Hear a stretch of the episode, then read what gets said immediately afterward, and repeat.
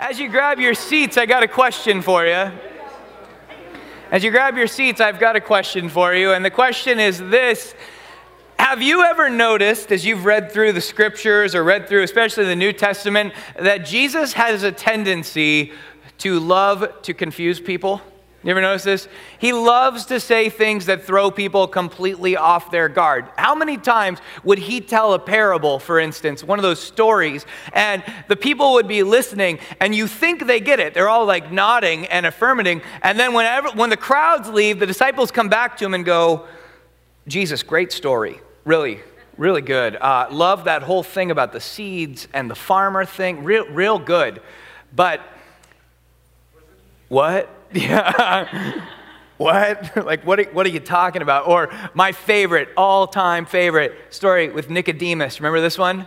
Nicodemus, like brilliant biblical scholar, comes to Jesus in the end, or at night, and they sit and have, have a good theological debate. And at one point in the middle of the night, Jesus turns to Nicodemus and says, If you want to see the kingdom of God, you must be born again. And Nicodemus is so confused by this. He goes, What do you mean I got to be born again? I got to crawl back inside my mom? Is that, is that what's going on? Jesus loved to say things that trip people up. He loved to use loaded language, terms that had a very rich meaning that caused people to stop and slow down and think about what he was saying because what he was saying was incredibly profound. And if he would have just said it simply, nobody would have got it. Well, the reason I bring this up is because in our passage today, I think John is taking a playbook from the Master. I think John is doing what Jesus did. He's using some terminology, some very loaded language that when you read it, you're going to find yourself very confused. You're going to find yourself confused, and you're going to be like, what is he talking about? John is using terms that his congregation, his original audience, the original readers probably understood, but even for them, this would have been loaded language that would have forced them to slow down and think about what he is saying. And so this morning, what we're going to do is we're going to need to take what John is saying very slowly. We're going to need to break apart what does he mean by blood? What does he mean by water? What does he mean by spirit? And when we do that, when we go slowly through it, I think you're going to begin to glimpse that what John is saying is not only profound, but has great significance for us today. Sound good? All right, so we're going to be in 1 John chapter 5. 1 John chapter 5, we're going to be reading verses 6 through 12. It's page 857 in your Pew Bibles. I will be flipping a lot in John's letter this morning, and so you're probably going to want to keep it open only because I will be referencing numerous parts of his letter as we're getting towards the end and he's concluding his argument. So 1 John 5, 6 through 12, you're also going to want to read this section with me. All right? Because listening to it, it's even more confusing than reading it. All right, so here we go. 1 John 5, verses 6 through 12. He says this This is the one who came by water and blood, Jesus Christ. He did not come by water only, but by water and blood. And it is the Spirit who testifies, because the Spirit is the truth. For there are three that testify the Spirit, the water, and the blood, and the three are in agreement. We accept human testimony, but God's testimony is far greater because it is the testimony of God, which He has given us about His Son. Whoever believes in the Son of God accepts this testimony. Whoever does not believe God has made him out to be a liar, because they have not believed the testimony God has given about His Son. And this is that testimony God has given us eternal life, and this life is in His Son. Whoever has the Son has life. Whoever does not have the Son of God does not have life. This is the word of the Lord. So, were you confused? Tell you, first time I read this thing, I, I approached the passage with, you know, intrigue. And then by the time I got to verse 10, I was in absolute bewilderment and confusion. My face was like completely contorted. And then I had certain people read it this week, and I was like, Do you have the same experience? And it was actually really fun to watch them go from intrigue to absolute confusion. Um, this is a hard passage. This one's very difficult. and you see, he uses this loaded language water, blood, spirit, and he says somehow these things testify about who God is, or specifically who Jesus is. They're talking about his nature. And then the second part kind of makes more sense. Something about who Jesus is relates to eternal life. And so, what we need to do this morning, as I said at the front, is we need to slow down and we need to break apart what does he mean by these loaded terms. They are full of meaning. Clearly, they don't simply mean blood and they don't simply mean water. They stand for something. Well, what do they stand for? So, we're going to break that apart. After we do that, I think you'll have a clear understanding, a clear idea of what John is saying about how they testify to the nature of God, okay? From there, the second part, we're going to break down what is eternal life. What does it mean to live eternally? So that's where we're going to go this morning. So, again, let's just get on the same page. First thing, something about water, blood, and spirit tells us about the nature of God. So let's break apart what does he mean by water and blood? Well, the truth is, there's actually been a lot of debate on these terms. Um, throughout the history of the church, you can go back and everybody, from Luther and Calvin to Augustine to early church fathers, they all debated what this meant and they went back and forth on it. There seems to be general consensus, and in my opinion, the best interpretation actually comes from a second century church father, a guy named Tertullian. Um, and the reason I think Tertullian is spot on is because he is ministering to the same group of people John is ministering to or at least dealing with the same issues that John's group of people is dealing with. And so I think Tertullian is most spot on in his interpretation. And what Tertullian argues is this that the two, uh, that the water and the blood, they deal with two distinct events in Jesus' life. Two distinct events. The water stands for his baptism all right? His baptism, that moment when, when God declared, You are my son. And second, Jesus was commissioned by the Holy Spirit to go out and begin his ministry. In other words, the water stands for the beginning of his work on earth, okay? The blood then is pretty obvious. It stands for his death, the end of his life on earth. Okay, so you're just going to need to hold on to that. If that's what the water and the blood signify, the way we need to understand it is, again, by stepping back and looking at the big picture. If you remember, when we started looking at 1 John, I told you John has two reasons for writing this letter. Two reasons. The first is quite obvious. He wanted to lay out a Christian theology. He wanted to lay out this is how I understand Christianity, this is what it's like to follow Jesus, and he, he relies on the fact that he followed Jesus for three years. I heard him, I saw him, I touched him, I know what he taught.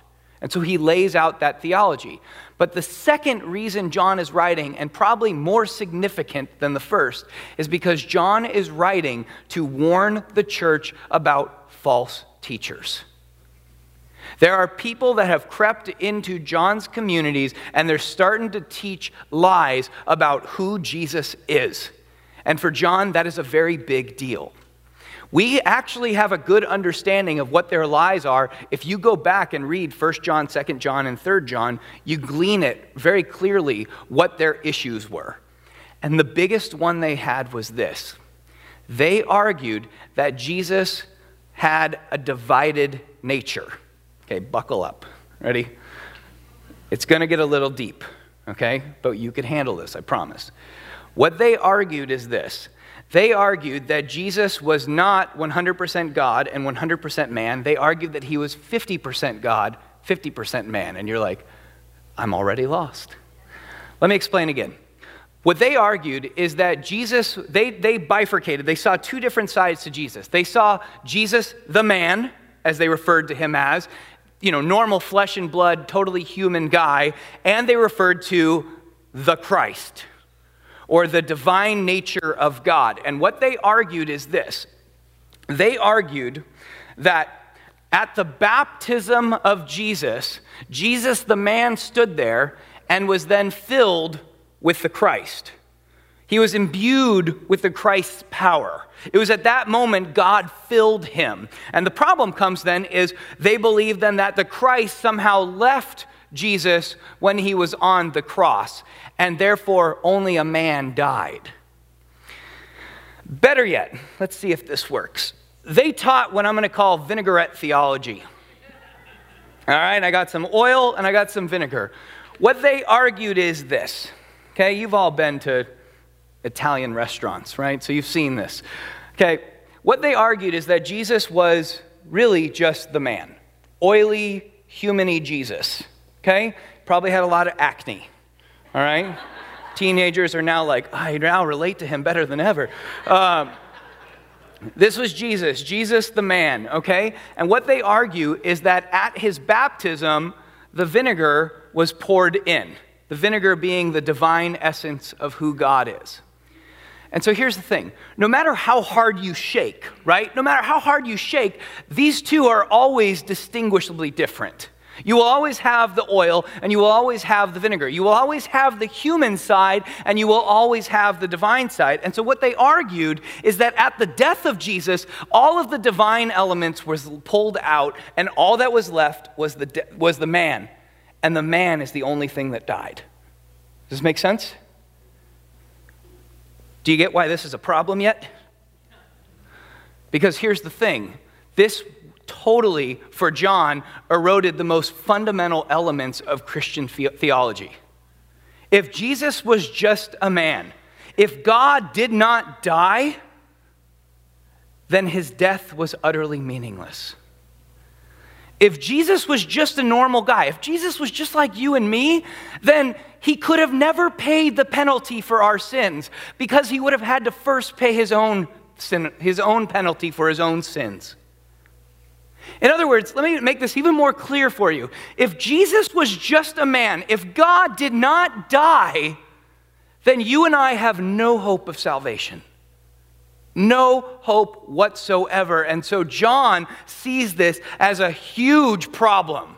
Sees these people coming in and saying, God did not die. This is a big deal. And so he uses, to the very best of his ability, the best of his lingo, he loads terms and he tries to communicate that Jesus was not God and man, but that Jesus was the God man.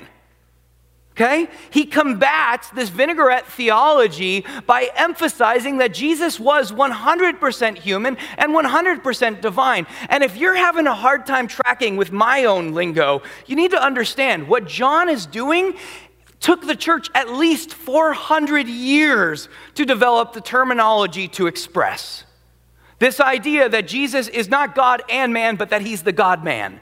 That they're not distinguishably different, that they are not separable at all. Jesus' flesh and Jesus' divinity are so intimately connected that you can never separate the two. And John pushes this. John pushes this, and you see this in his writing. Look at verse 6.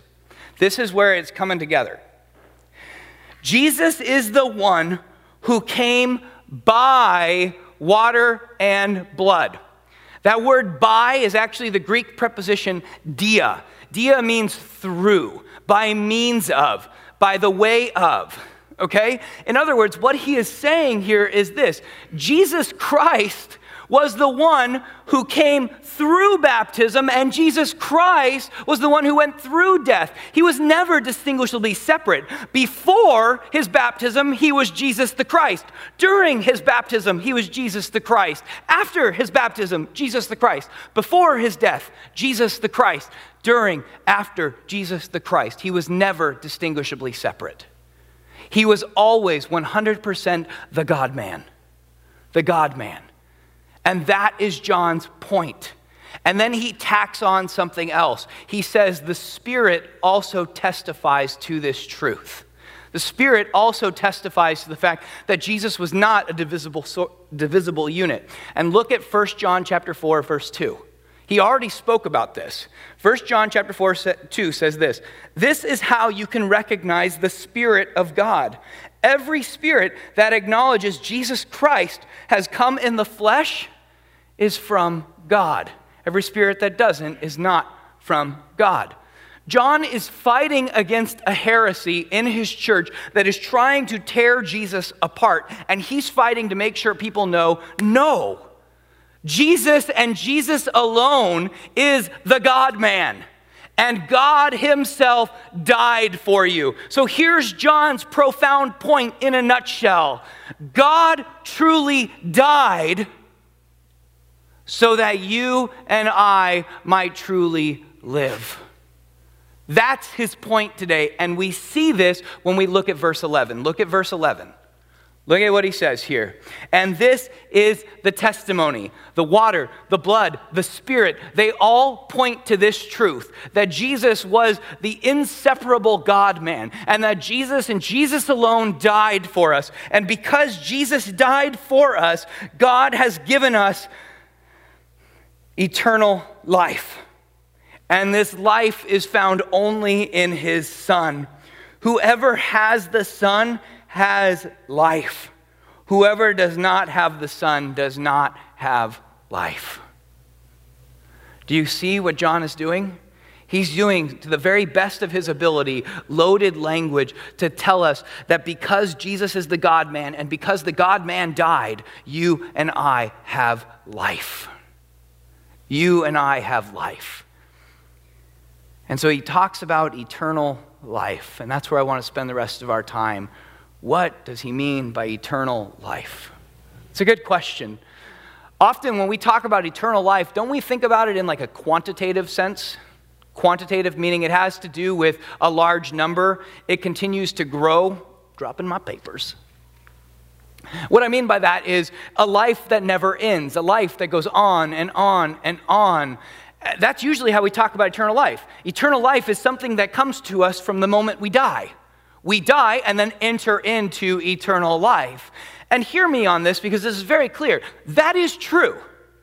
That is absolutely true. When we talk about eternal life, we are talking about a future reality. We are talking about the fact that when we die, we will spend eternity with God. We will spend endless ages in the presence of God Himself, and that is a good thing. That is the hope, frankly, we will cling to at every funeral from here on out, at every death. But it's also the hope we point to when life goes to hell because we can know this. We know that this life is not the end. We know there is more to life than this. We know there is more to come. And so we cling to that idea of eternal life in the quantitative sense that there is so much more, that our life, as James says, is nothing more than a vapor. Here today, gone tomorrow in a second, but that in the grand scheme of things, it goes on forever. We get that.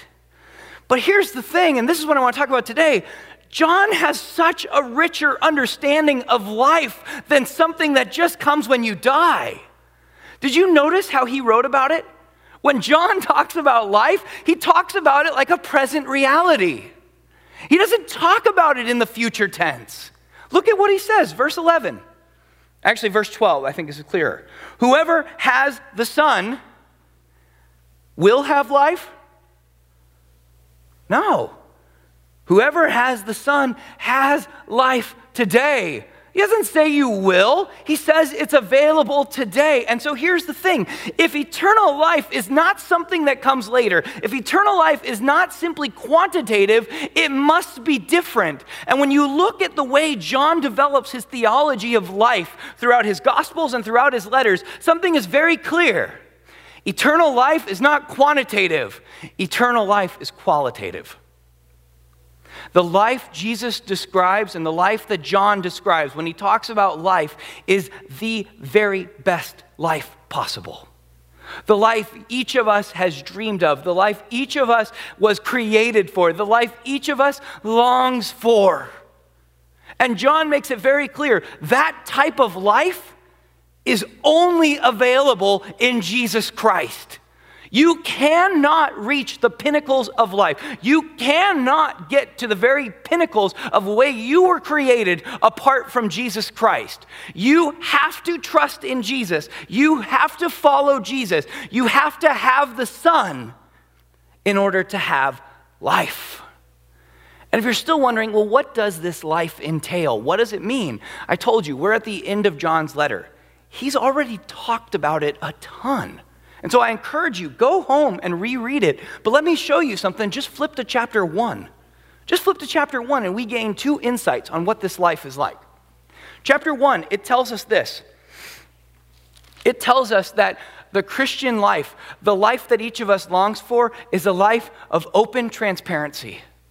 We walk in the light as He is in the light. We don't have to hide things. Being a Christian means you just be you. You don't have to put a false front. You don't have to be fake. I know this goes very contrary to the way Christians are portrayed in the media and, frankly, the way we carry ourselves. But no, John makes it very clear. What is life all about? It's about being honest, being real, being normal, being open before God. And here's the beauty of it it's not just, well, there's quirky John and he's weirdo. No, it promises us this. If we bring our junk, if we bring our sins, if we confess our stuff before God, verse 9, God is faithful and just to not only forgive our sins, not only forgive, but he promises to get in the mess and clean them up. And this teaches us two things. Two things. We have an open life, a transparent life before God, and God promises to work in our lives. That means this life that Jesus offers us is a life of freedom and a life of hope. Freedom because we don't have to have shame, you don't have to have guilt. Freedom because you don't need to hide your stuff anymore and carry that baggage with you. You can lay it at the feet of Christ. You have an advocate, as John says in chapter 2, verse 2. You have an advocate who fights on your behalf, who carries your weight with you. You don't have to do it alone. That's amazing. But also, we have a life of hope. Hope. Because a hope that tells us tomorrow is going to be better than today because God has promised to act. Hope that all this weeping, all this brokenness, all this pain of life will soon meet its end because God promised to act. God promised to step in and do something about it. Brothers and sisters, some of you in this room have experienced and glimpsed this life. You've experienced and glimpsed this freedom, this hope, and you've experienced so much more of the life that Jesus offers us. And I say to you, those of you who are in this room who've experienced the grace of God, who've experienced the freedom, who've experienced the good news of Jesus Christ, your job, according to the scriptures, is to witness to what God has done in your life. Your job is to bear witness your job is to tell people about how God has brought hope, how God has brought freedom, how God has brought joy and grace and let's go back to hope into your life. That's your job. And yes, I am hitting on the E word, evangelism here. Very much. This is usually the most uncomfortable phrase we talk about in the church. We're more comfortable talking about tithing than evangelism. Right? Evangelism is uncomfortable for us because often when we talk evangelism, we feel like we got to have the answers. When we talk about evangelism, we feel like we need to be able to defend God. We need to know everything about the scriptures. We need to know everything there is to know. No! The Bible tells us, 1 John chapter 3 tells us, all we have to do is be prepared to give an answer for the hope that we have. All we have to do is just say, Why do you have hope today? I have hope because this is how I've seen God work in my life. This is how I've experienced the grace of God in my life. That's it. You don't have to defend that. You don't have to explain yourself. Sure, if you can explain yourself, that's helpful, but don't have that be the, the thing that holds you back. Jesus never gave a mandate and said, I want you to be my disciples, but first, Make sure you go to Bible college. In fact, get a PhD, write a dissertation on what it means to follow me, what it means to understand me, what it means to be a Christian, and then go out and share. You know who's the best evangelist in the world? New Christians. New Christians. People that have truly, freshly experienced the grace of God in their life. They don't have a fear about telling people, they just go out and do it. And so, guys, I say this to us. I am lumping myself in this category. I have experienced the grace of God. I've experienced the freedom and the hope that comes from the gospel of Jesus Christ. I have. And I know so many of you have because I've had conversations with you. Share the hope that you have. Just bear witness to it. Tell people about it. And here's why. Here's why. There are people desperate for a glimpse of hope. Desperate. I had a conversation with somebody this week, and life was just kind of crushing in. Life was really difficult. All I did, all I, I shared very poorly, but I shared a glimpse of hope. A glimpse of hope, and they lit up. Some people are just so surrounded by darkness that the slightest glimpse of light is so attractive, so encouraging, so necessary in their life. And we have that hope. We have that light. We know Jesus. All we need to do is just talk about it. When you see a person discouraged, share it. But now I want to talk to those of you in the room who are more in the discouraged camp. Those of you who are coming to church regularly and feeling like you're doing everything you're supposed to be doing. Those of you who are coming to church and feeling like you're a better person than you've ever been before, and yet you're still wondering where are these biblical promises? God talks about this life. What life? Where is that? I just want to point out that's a fair question. And one, I'm so glad that you are here. And, church, if you're thinking, are there's people here? Yeah, they are. But more than that, there's a ton of them out there. But if you're in here and you're wondering, where is that life today? I have two things I want to share with you. The first is this there is a difference between having life and living life. Make sense? There is a difference between having life and living life. And where that difference comes is this John tells us, again, verse 12 anyone, whoever has the Son, has life. If you believe, if you trust in Jesus Christ as your Lord and Savior, and what I mean by that is you simply say, Yeah, I can't do this life on my own. I, I need to follow you. I, I believe you died for me. I believe you are good. I, I want to follow you. You do that and you simply hand your heart and your life over to Jesus, John says, in that moment, you have life. In the quantitative sense, you have eternal life. Heaven, yeah, all that stuff done. Period. End discussion. You have life. It's an amazing thing, and I encourage you with this because you're going to get discouraged at times. Because did you also notice I said you're going to only have glimpses of that life? Some of you only have glimpses of that. This side of heaven, we never really enter into the fullness of life, but we can enter into life. And so, just because we have life doesn't mean we live life. Truly living, truly living comes by following Jesus. John says this again. I'm going to jump back, chapter 2. Remember, this is the end of his letter. He's already said all of these things, he's just summarizing. Chapter 2, the end of verse 5. This is how we know we are in Him. This is how we know we are living. This is how you experience the true abundant life that God offers you today. Verse 6 Whoever claims to live in Him must live as Jesus did. What it means to live today is we stop following our ways and we start following His ways. We stop doing things that we think we need to do and we start saying, What do you got for me today, God? We apply Scripture to our life. Or let me put it even more simple than this. When you have a decision to make, you have one of two decisions minimum that you can go down, right? You can go one of two ways. You can be the way you want to respond, or you can be the way that God wants you to respond.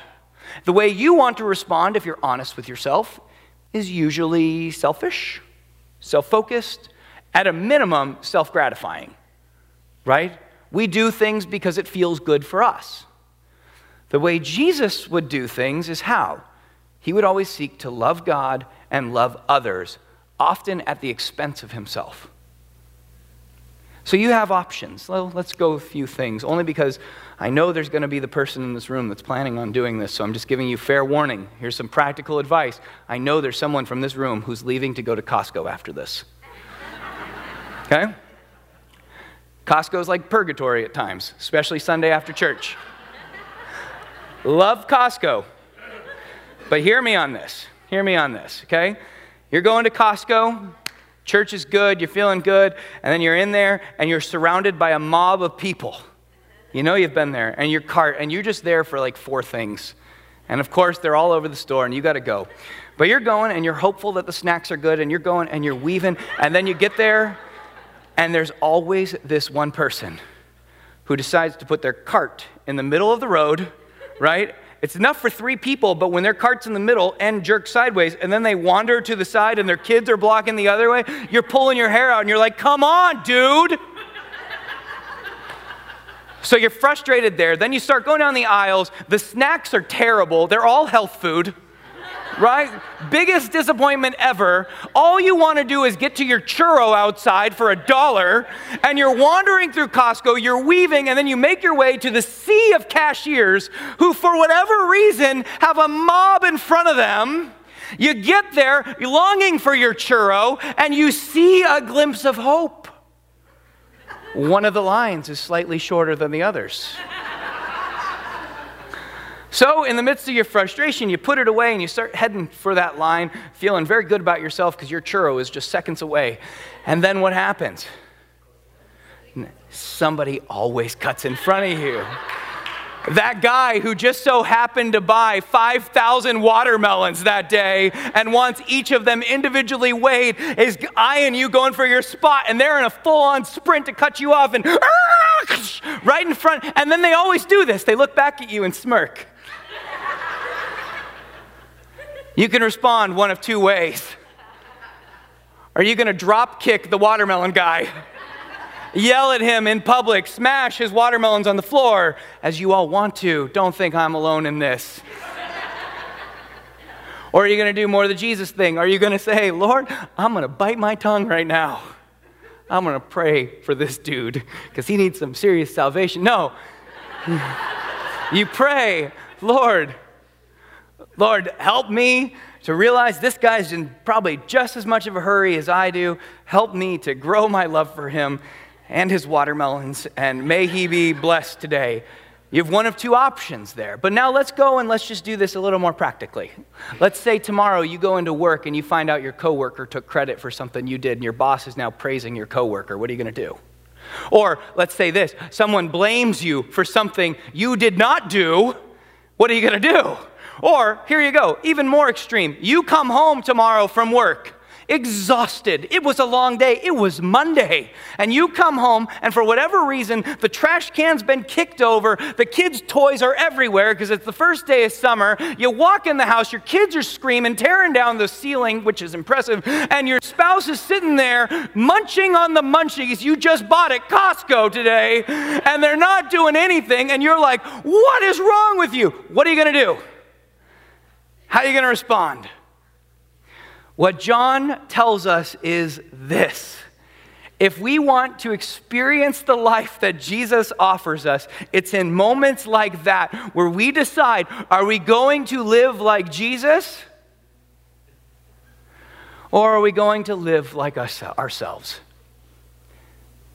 That's what John lays out for us. Are we going to live like Jesus or are we going to live like ourselves? And so, sure, in some respects, it's easy to see where living like Jesus is good, right? You don't make a scene in Costco. The watermelons are still fine and, you know, you're not arrested by the end of the day. There's benefits to that. You also grow in your love for other people, sure. We see benefits in following Jesus most of the time. But sometimes it's hard. Sometimes it's very hard and we don't see the benefits. In fact, look at how living like Jesus lived or er, worked out for Jesus. He was killed. He was crucified. What we are promised is this in this life is this when we follow God, we may not get everything that we desire. Life is not what we always intend it to be or what it looks like. The Bible never promises that.